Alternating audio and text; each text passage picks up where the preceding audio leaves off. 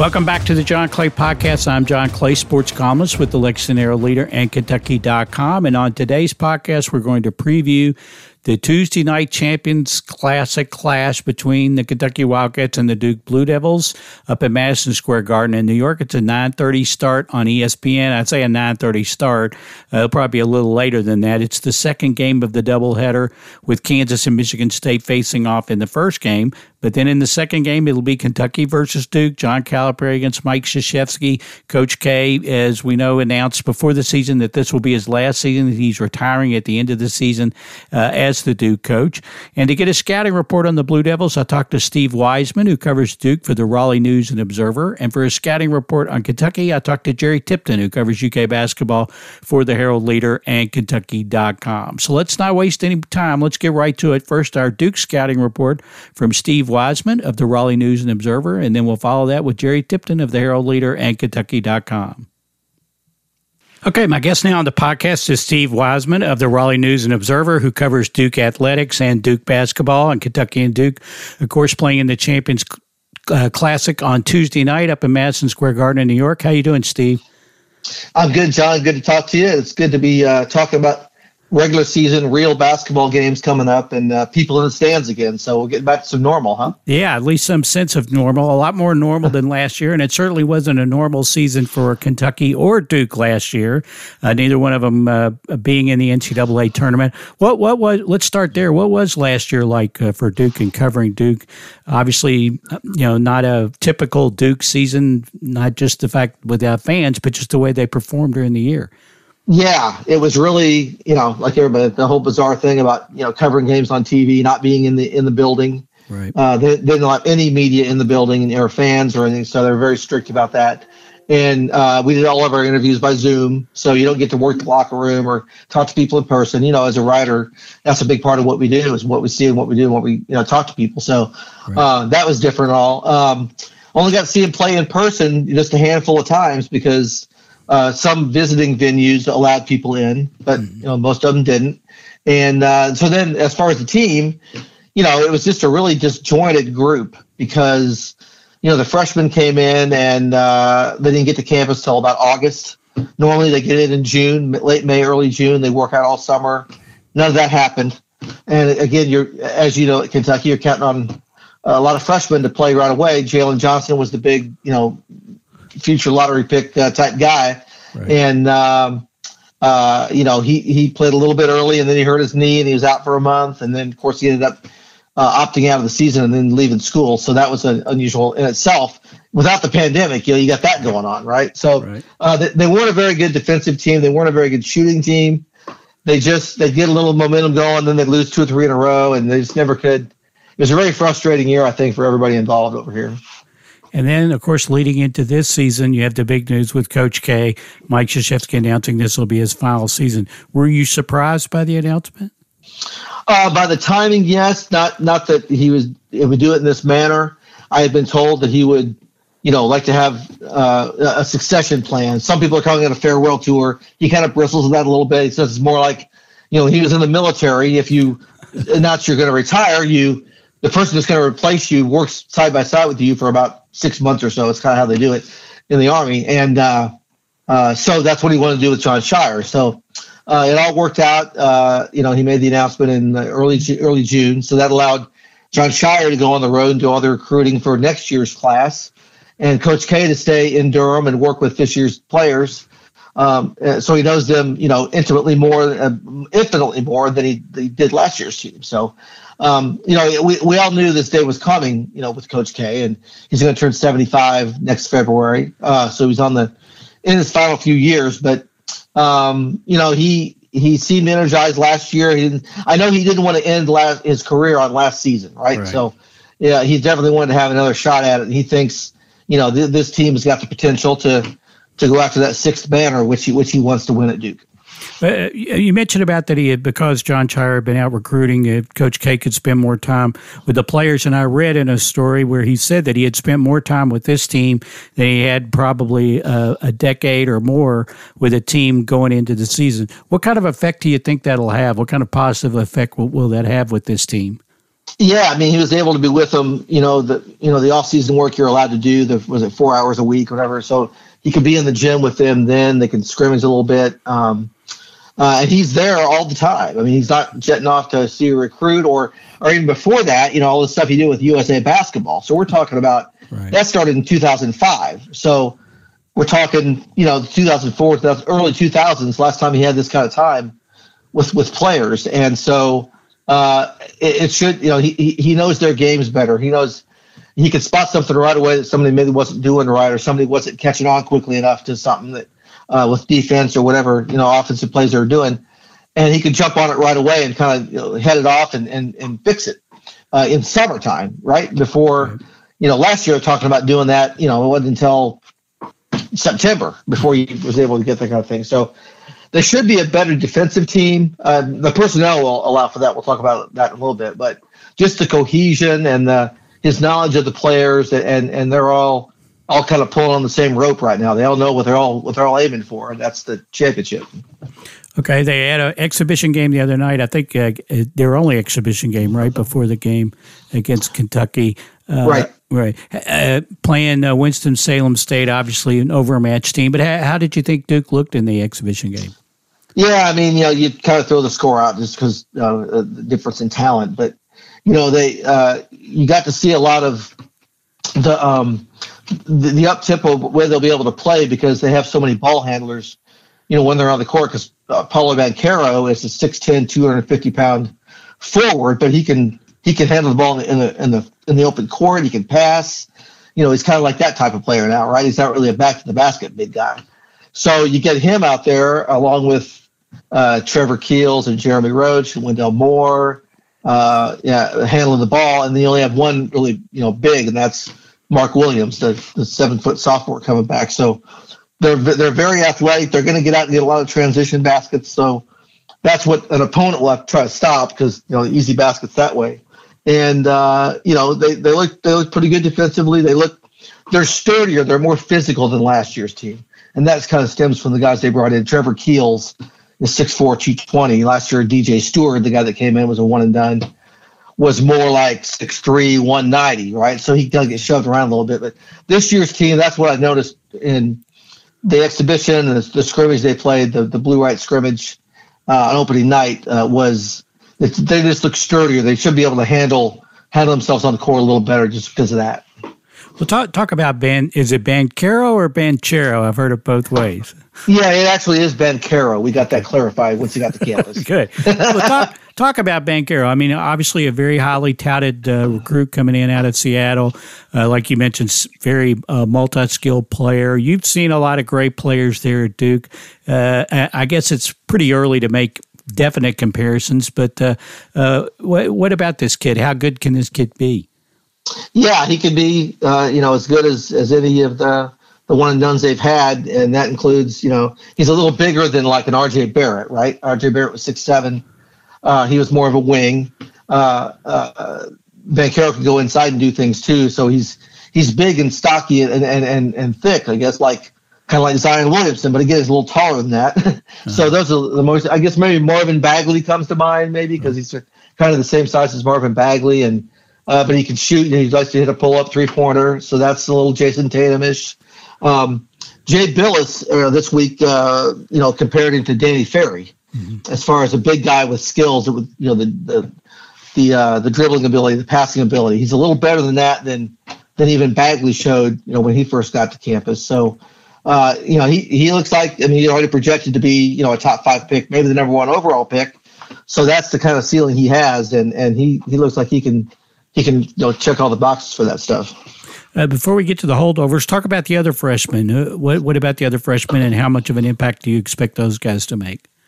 Yeah, the other one is is, is Keels. I mentioned him a little earlier, Trevor Keels, who is a 6'4", 220, like a shooting guard. He can handle the ball some, you know, run the offense if he has to.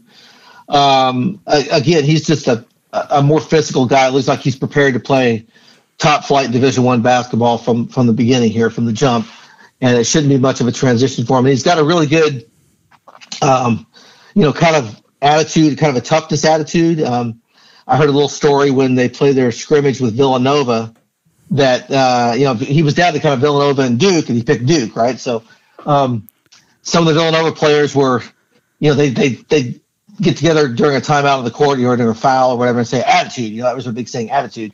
And at one point during the game, he noticed they were kind of sniping at one another about somebody missing a play on defense or something. I'm talking Keels here, and he said attitude, attitude, and kind of clapped his hands, like you know, kind of get you know. So there's a freshman doing that it's a close scrimmage, right? But I mean, that's just kind of tells you what he's about, right? He's um, he's not going to back down from anybody. So that's something that they really didn't have last year that they really need, and and that's that attitude should help them. What, what about the other guys, uh, uh, Blakes and uh, and AJ Griffin? I know AJ Griffin has been hurt, but didn't uh, I think I read that he did play the other night in the exhibition? Yes, he did come back in the exhibition. He'll be a he'll be a main cog. Uh, Blakes is, is more of a, a deep reserve behind um, you know, Tre- Jeremy Roach and Trevor Keels and in, in, the backcourt there. He'll get some playing time, but I think Griffin will be ahead of him as far as the, the minutes he'll get. And he is coming back from injury. And this is a guy that, you know, he missed all last season. He didn't play as a as a senior in high school, and he missed all but 12 games of his junior year. He played 12 games as a junior, so he hadn't been on the court very much. And and you know, missing uh, two or three weeks here with a sprained knee in October wasn't uh, ideal uh, for him. So he'll be a little bit behind, um, but he did come back and play and looked pretty good. Didn't look like he had any limitations in that exhibition. So um, I, I, think you know he could move into the starting lineup as the year goes on. He's got that kind of ability. He's about 6'7", 215, 220 again. So another physically strong person uh, player. Uh, but again, because of that injury, he's going to be a little bit behind. So I would see him being right now probably the seventh guy, off, uh, second guy off the bench. So number seven, kind of in the rotation. Uh, what about the other freshman on the roster, Stanley Borden, the kid from Turkey? Is he more of a project type player?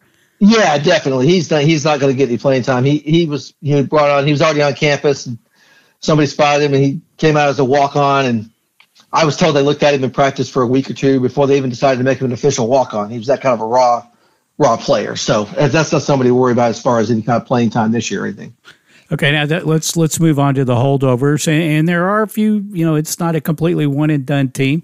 Got some holdovers from last year, uh, especially when you talk about uh, Jeremy Roach and and uh, the big kid, the center uh, Williams. What what yeah. what Joey Baker? What about those mm-hmm. guys, and what kind of impact do you expect them to make?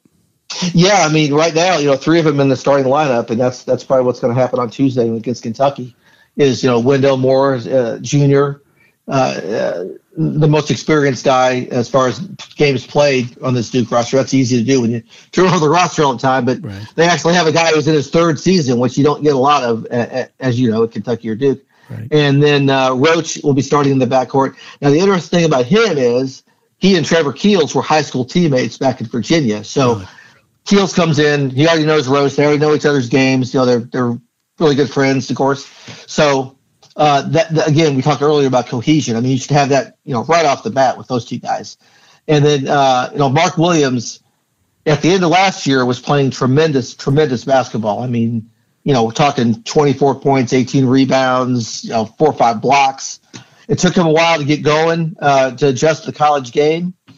And, uh, you know, he's, he can really be a force in the middle and he, he can give some easy baskets in the half court, which obviously you always want to have and he's, he's a force, you know, rim protector on, uh, you know, on the uh, on the other end. So, uh, you know, Moore, Roach, and, and Williams right now are in the starting lineup, and and so you're building around, you know, guys that have experience uh, in in the system and everything. And uh, Joey Baker is be the senior. He's a more of a again kind of a reserve. He'll probably be behind AJ Griffin right now. Uh, he's a three point specialist, kind of limited defensively, but he's he's the only guy on the roster that's played in the NCAA tournament for Duke. How about that? Really? Nobody wow. else has played in the NCAA tournament for Duke. Uh, so that gives him a little edge, I guess, in that, that department. Got a couple of transfers too. Theo John from Marquette and then Bates Jones from Davidson. Do you expect them to be a factor?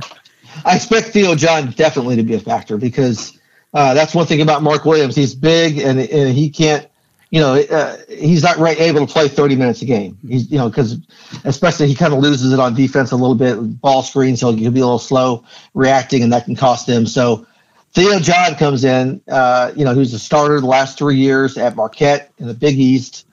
Uh, he's played in the NCAA tournament before. Uh, he played for Steve Wojciechowski, the former coach there, obviously a former Duke player and assistant, so uh, they're very familiar with. Uh, you know, he knows how to play in this type type of system, right style.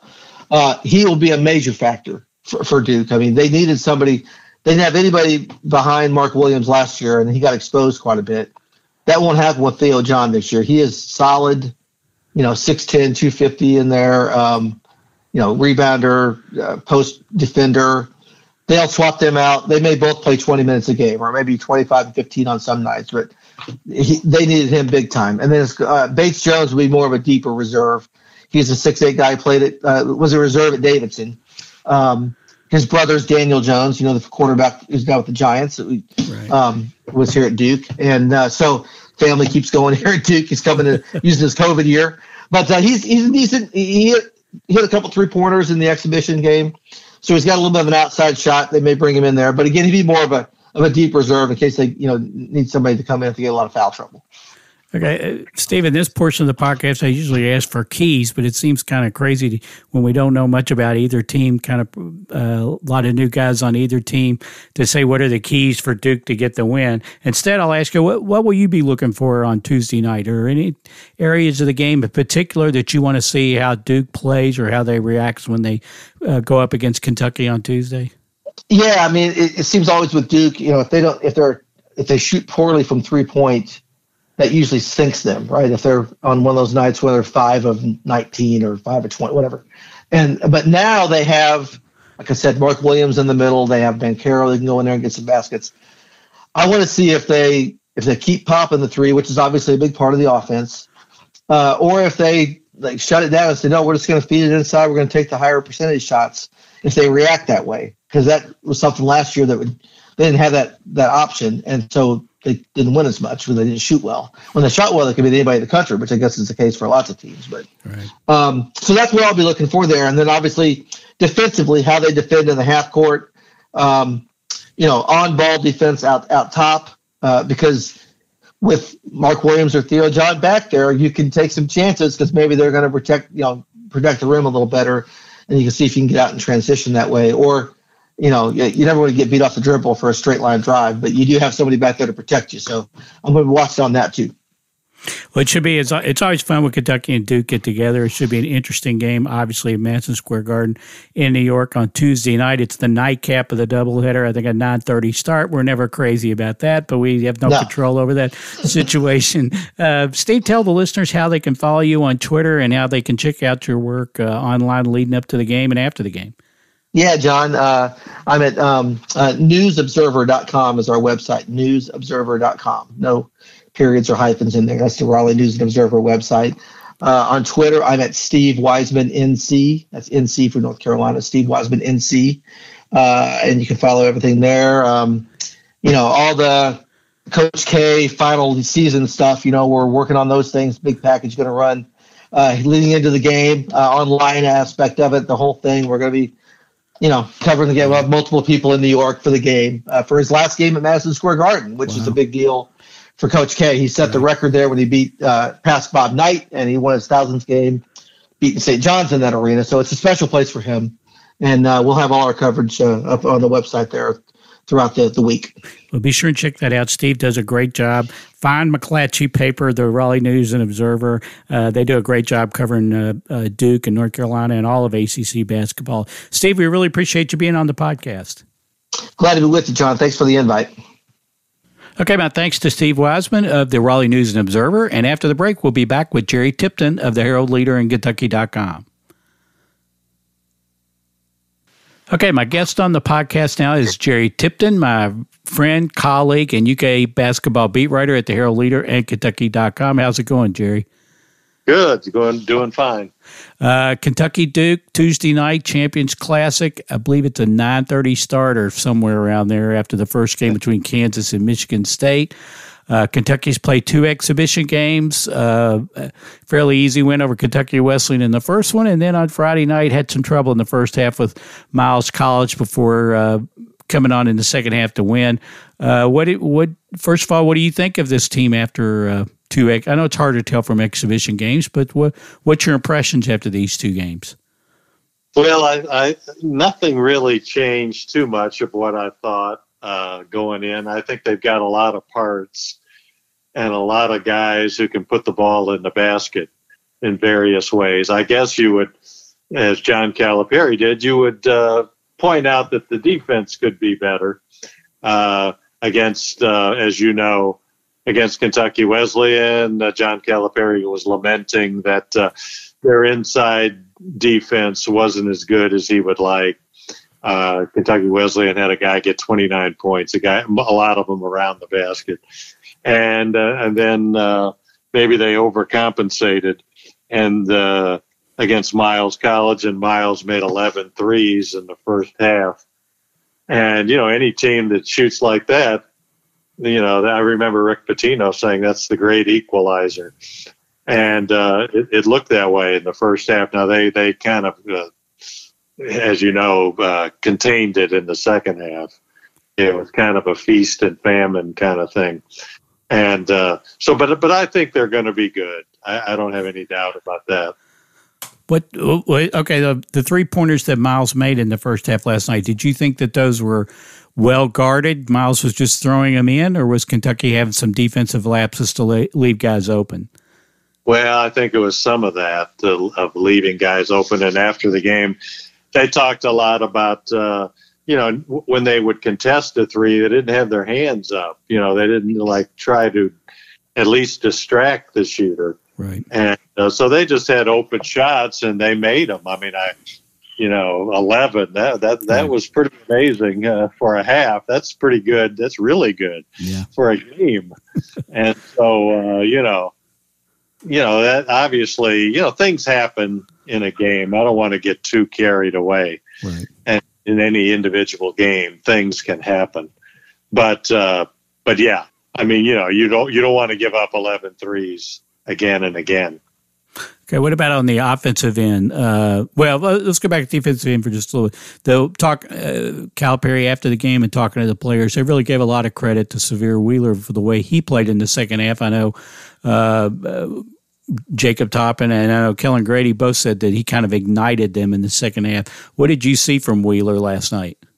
Well, I thought he was just really impactful at both ends of the court. I mean, the defense really jumped out at you. They want him to be disruptive, like they would like a point guard to be. And I thought he was. And the Miles uh, College coach said afterwards that they basically took the ball out of their point guard's hands just to get it away from Wheeler's defense and had somebody else do uh, some of the ball handling, which I thought was pretty significant, even though it was a Division two team and all that.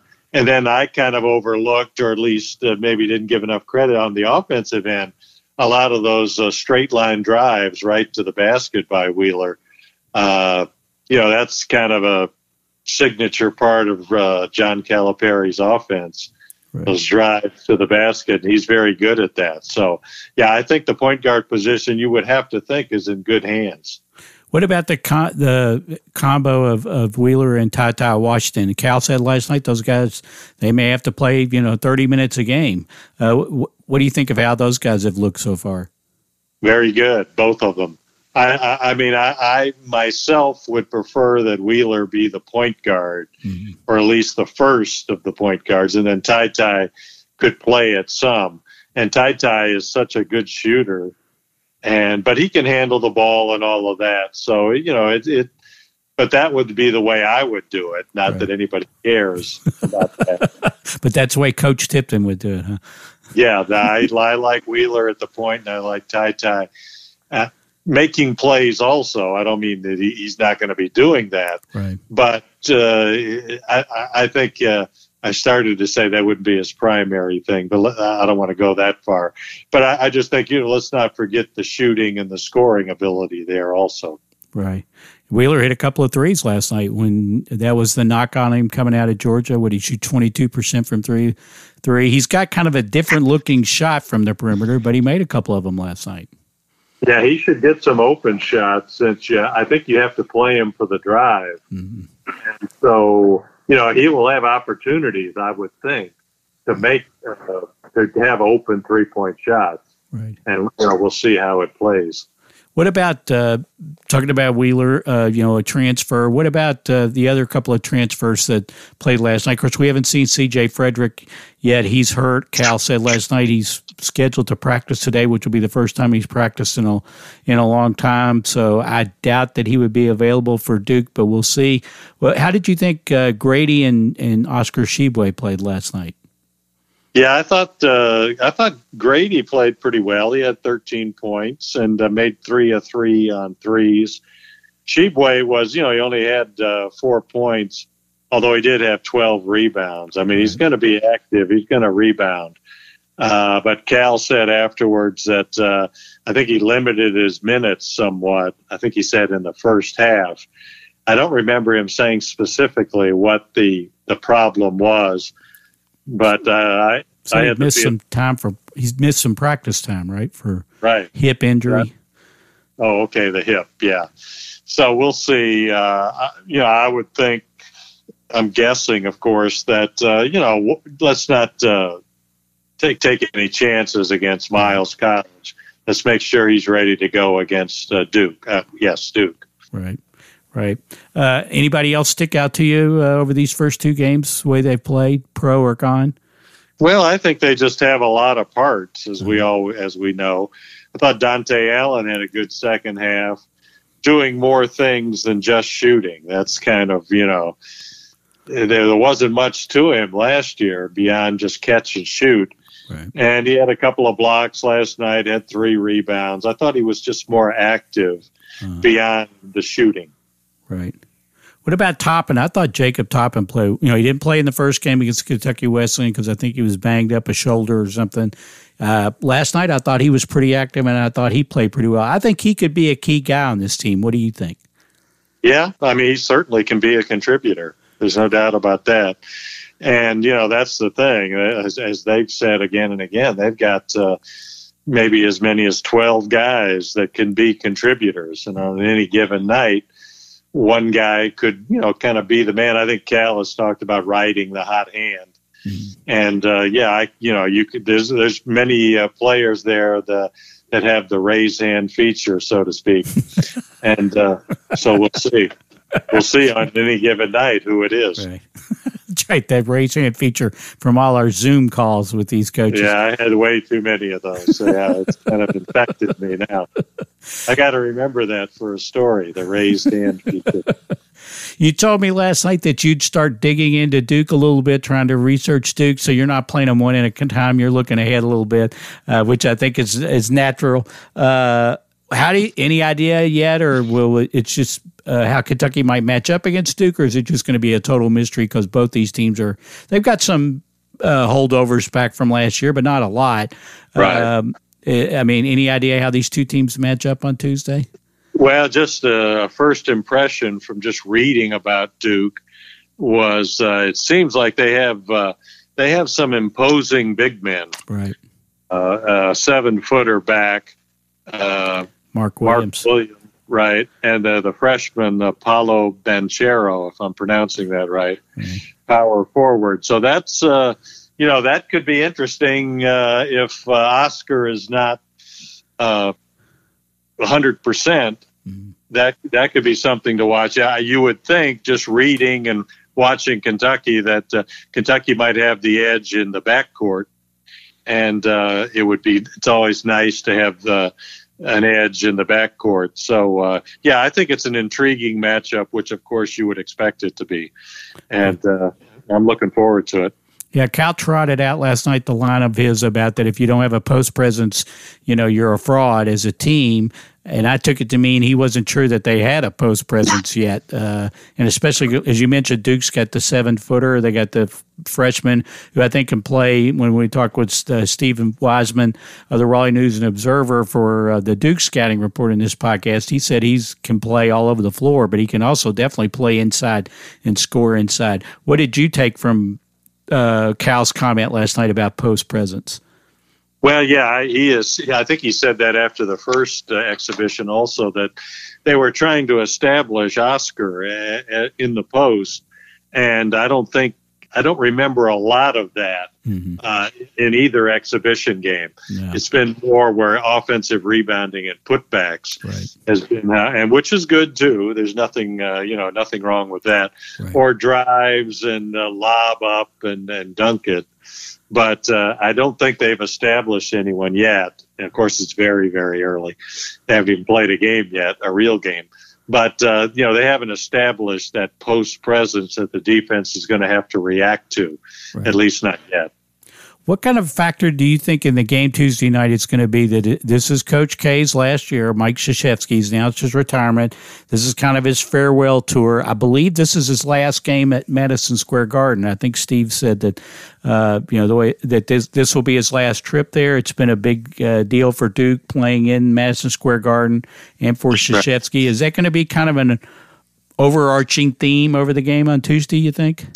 Well, I wrote about that for tomorrow uh, in Sunday's in the Sunday Notebook, uh, talking to uh, the Duke had a teleconference yesterday with a couple of players, and I asked them about the impact, the effect of uh, Coach K, and then also Jay Bilas, Uh, he was on a teleconference, and JJ Redick was on another one, and so you know it's an interesting dynamic in the sense of it's a motivational thing you would think. Mm-hmm. But it could it be uh, uh, a distraction or, or maybe adding pressure? And from what I've read and, and heard from these people, you know, Krzyzewski is trying to downplay that. Right. He doesn't he doesn't want that to become like a cause although you would have to think, you know, it, on some level it is. Right. And and they're one just like at Kentucky, they don't. Nobody wants to be on the team that uh, doesn't uh, uphold the Kentucky tradition right. in basketball. And so this will be the same. What you would think is the same sort of thing, only even more so mm-hmm. with the coach's last roundup. Mm-hmm. Okay, Kentucky Duke always big game. It doesn't matter when they play or where they play. Uh, it's always a big game. It gets the fans' attention. Of course, everybody thinks of the Laettner game and the '98 uh, game when Kentucky came back and beat Duke in the tournament when they went on and won the championship. Are there any other Kentucky Duke games that stand out to you that are kind of favorites of yours? Well, I don't know about favorites, but another one is the the, the opener. Was it three years ago? Uh, oh yeah, Duke, Duke won. Yeah, one eighteen to eighty four, and uh, I saw something that I never saw before and don't expect to see again. At the first TV timeout of the second half, the Kentucky fans uh, were leaving yeah. yeah. in mass. And of course, it was a late game like this one Tuesday will be. I would be surprised if it starts much before 10 at night. Mm-hmm. And, and, by early in the second half, of course, it was over. Mm-hmm. You knew Duke was going to win decisively. I mean, it was men against boys and uh, so we'll see. I mean, who knows? But uh, I would. Uh, that's another one that jumps out at me yeah. Uh, yeah. that I think about. Yeah, yeah, yeah, definitely, definitely. There was another one where uh, Rashaad Carruth, he was a freshman, and I want to say they played in New Jersey. Oh yeah, and he he had a good game. I can't remember who won, yeah. But I think he, I had the feeling afterwards that he kind of felt like that he had established himself as the man mm-hmm. in that game, and he was maybe sort of overstating the uh, the. He had a good game, mm. but uh, you know, not that good. and thinks in he never he didn't have that good a career at Kentucky either. So no, I think he got a little disgruntled. Yes. It seemed like that he wasn't anointed as the man. The man, right. well, it'll be Kentucky and Duke Champions Classic on Tuesday. I am not making the trip, but Jerry will be there in New York at uh, the Mecca, Jerry, Madison Square Garden, right? It is the Mecca, right? Well, you know, uh, let me think for a second. Uh, you know, the where the Nets play, that's a nice arena too. Yes, it is. I like that arena, Barclays Center. Yeah, yeah, yeah the Barclays Center. Yeah. yeah, I mean, you know, yeah, I mean the Madison Square Garden thing. I wonder if that, as you know, I feel like that gets overplayed yes, a little bit. That's why I thought I'd give you the opportunity. But, uh, but uh, okay, fine. I mean, you know, the way the Kentucky players and the Duke players were talking, it's very, very special to them. Yeah, yeah. Which is the important thing. So think, okay. I think Kentucky, uh, Kentucky's going. The team is going to be in Madison Square Garden on Sunday to watch the Knicks play the Cavs. Deb Moore was telling me that uh, uh, before the game, and then Cal talked about it after the game. Of course, part of that is, I mean, with all the Kentucky connections on the Knicks, chance to see Kenny Payne right. and uh, Julius Randle and Quickley and all those guys. So, uh, right. Jacob Toppin, of course, his brother right, plays that's right. Nick. So, and Jacob says, you know, they're he's they're going to the game. They'll watch uh, Obi and the Knicks play, and then the next night Obi will be there to watch uh, his younger brother play right. for Kentucky. Right. So, so that'd be neat. Nice. Yeah, that'd be neat. That'd be neat. Well, be sure and follow Jerry on Twitter, Jerry t- at Jerry Tipton. Right, Jerry.